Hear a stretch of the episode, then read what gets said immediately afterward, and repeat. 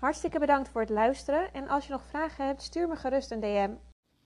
Welkom bij de Exploressa Show, de podcast voor dienstverlenende ondernemers die met een succesvol bedrijf impact willen maken zonder te hoeven ploeteren. Een podcast over business, strategie, NLP en life coaching, zodat ook jij een bedrijf kunt bouwen waarin je absolute vrijheid ervaart. Vandaag wil ik het met je hebben over de ideale klantbeschrijving. Want als jij niet kiest, kun je ook niet gekozen worden.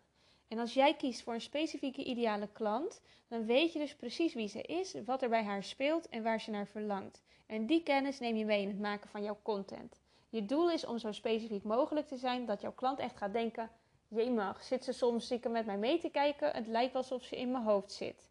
Dat is een, dan ben je zo specifiek geweest in het beschrijven van jouw ideale klant en uh, in het maken van jouw content dat zij zich erin gaat herkennen. En op dat moment ga je van zichtbaar zijn naar gezien worden. Want wat er gebeurt als je iedereen probeert aan te spreken, dan voelt niemand zich aangesproken. En je besteedt vast aardig wat tijd aan je marketing, dus het zou best wel zonde zijn als het dan geen klanten oplevert. En als je helder hebt met wie jij het liefste werkt, kun je ook meer van dat soort mensen gaan aantrekken en wordt het werk dat je doet nog veel leuker. Een eerste stap is het beschrijven van jouw ideale klant. En de elementen die je daarin terug wil zien zijn demografie, psychografie, gedrag en mediagebruik. Uh, ik voeg zelf vaak ook een doel toe. En daarna uh, pijnen en verlangens. En uh, ja, waar mag ze zich nog bewust van worden? De eerste is dus demografie. En dat gaat over wie is ze, waar woont ze en hoe oud is ze. Um, je wilt dat echt super specifiek vaststellen, zodat je uiteindelijk één persoon hebt die aan je gedachten kunt houden bij alle content die je maakt. En wat ik vaak zie is dat de leeftijd wordt vastgesteld op uh, eh, 25 tot 65 jaar. En dat is echt super breed. Dus ik zou hem echt zo klein mogelijk maken, zodat je echt precies weet, kunt gaan bepalen waar ze, ja, wat er speelt in haar leven. Het tweede element is psychografie.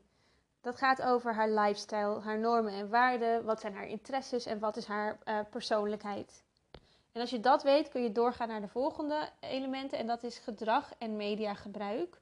Hierin beschrijven mijn klanten vaak um, ja, wat, wat ze vooral doet en welk media ze gebruikt. Dus stel dat jouw klant ondernemer is en Instagram is haar marketingkanaal. En ze merkt en is zich bewust dat ze niet voldoende klanten uithaalt. Dan kan het gedrag zijn dat ze laat zien dat ze vooral content consumeert in plaats van creëert. Of dat ze vooral veilige werkzaamheden doet in plaats van zichtbare werkzaamheden zoals een IGTV of Instagram Stories.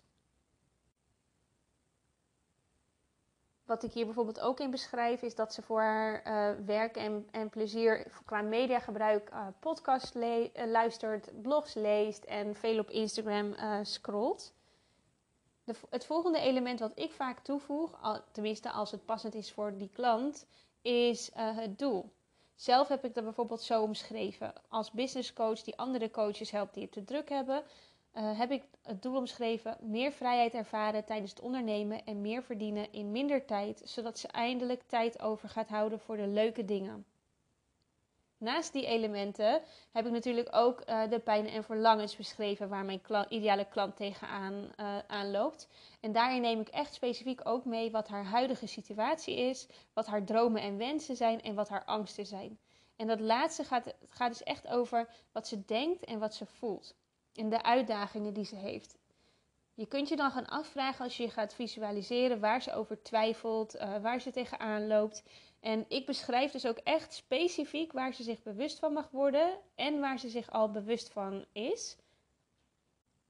Als we weer het voorbeeld pakken van de ondernemer die naar rust in haar hoofd verlangt en voorspelbare omzet wil. Um, ze is een harde werker zat en ze, ze, is zich al heel erg bewust dat als ze zo doorgaat, dat de kans bestaat dat ze een burn-out krijgt. Nou, de overtuiging die ze daarbij heeft is dat ondernemen nou eenmaal hard werken is en dat ploeteren er gewoon bij hoort. Ze is zich op dat moment nog niet bewust dat het ook anders kan. Dat meer verdienen zonder harder te werken ook voor haar mogelijk is. En het is dan aan jou om haar bewust te maken, als zij jouw ideale klant is, dat het voor haar ook anders kan. Om haar een andere, andere realiteit te laten zien. En uh, nou ja, haar bewust te maken dat jij haar kan helpen de juiste keuze te maken wat bij haar past. En wat betreft de angsten beschrijven, um, beschrijf ik vaak waar ze wakker van ligt. Dus het gaat hier echt om de gevoelens en de emoties die ze ervaart. En het is super mooi als je daar ook kunt toevoegen wat de angsten zijn die ze niet hardop durft uit te spreken. Wat er speelt in haar hoofd, maar wat ze nog niet echt onder ogen durft te komen. De volgende stap in het beschrijven van je ideale klant is dus het gaan uitschrijven. En je hebt nu waarschijnlijk een super grote lab tekst met allemaal steekwoorden en, en informatie over jouw ideale klant. En dat kun je gaan filteren en er één persona van maken. Wat veel van mijn klanten doen die uh, visueel zijn ingesteld, is dat ze nog een afbeelding of een foto uh, toevoegen, zodat ze daarop kunnen intunen. Want wat je uiteindelijk wil met jouw ideale klantbeschrijving is dat je dagelijks even intunt op, op die persona, dus op jouw ideale klant, en je afvraagt wat heeft zij vandaag van mij nodig om ofwel zich meer bewust te worden, ofwel uh, actie te gaan nemen, of in ieder geval om haar wat verder te helpen. Als mijn klanten al wat met, andere klanten hebben ge, met een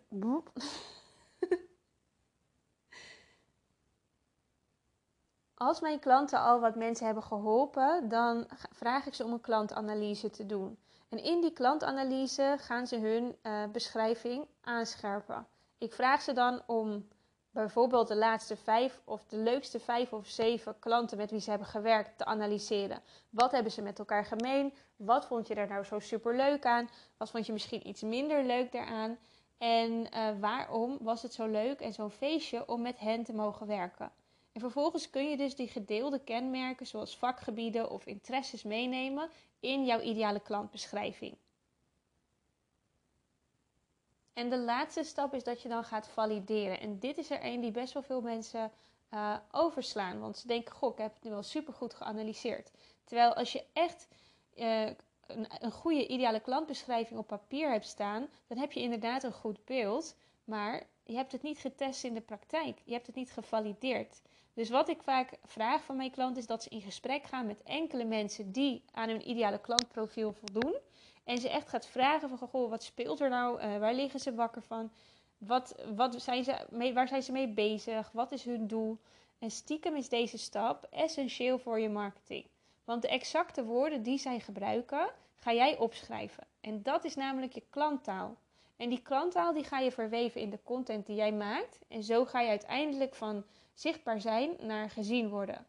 Jouw ideale klant gaat zich dan echt herkennen in dat wat, wat jij schrijft, tot het punt dat ze zich afvraagt of jij misschien stiekem zit mee te kijken of dat jij in haar hoofd zit.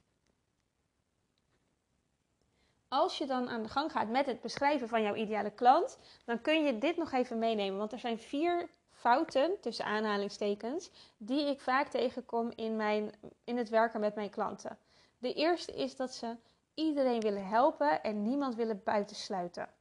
De ideale klantbeschrijving gaat dan echt zo'n beetje over half Nederland. En regelmatig uh, kom ik dus een beschrijving tegen zoals deze.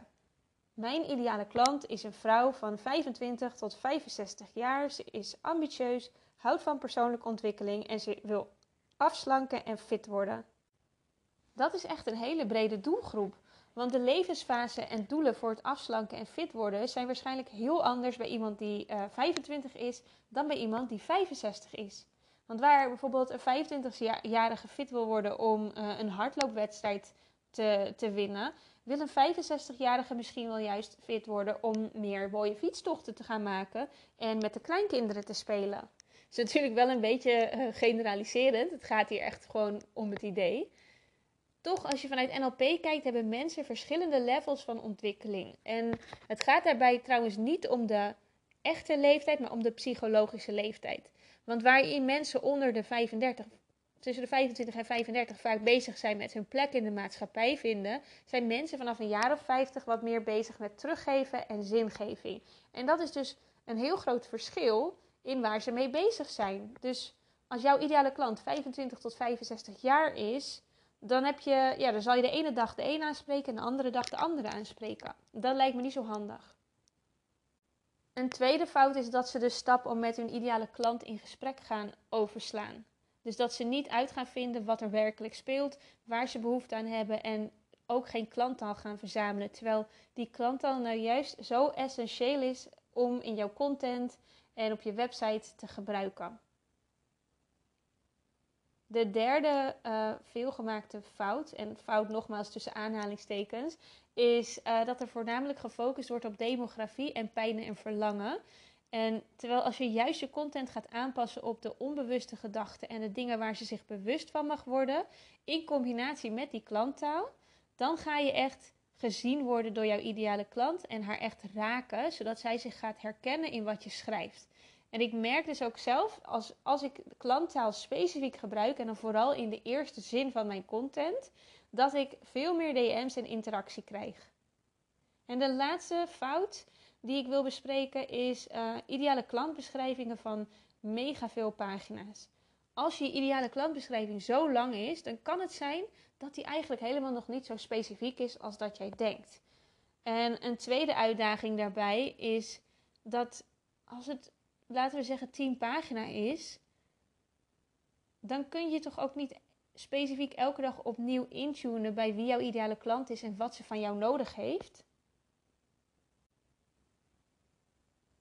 Dat waren de elementen en de vier fouten van de ideale klantbeschrijving die ik in mijn bedrijf gebruik en vaak tegenkom. Mocht jij nu aan de slag gaan met je ideale klant en je wil dat ik even met je meekijk, stuur me dan even een DM op Instagram. Dan kijk ik met je mee en kan ik je helpen het nog verder aan te scherpen.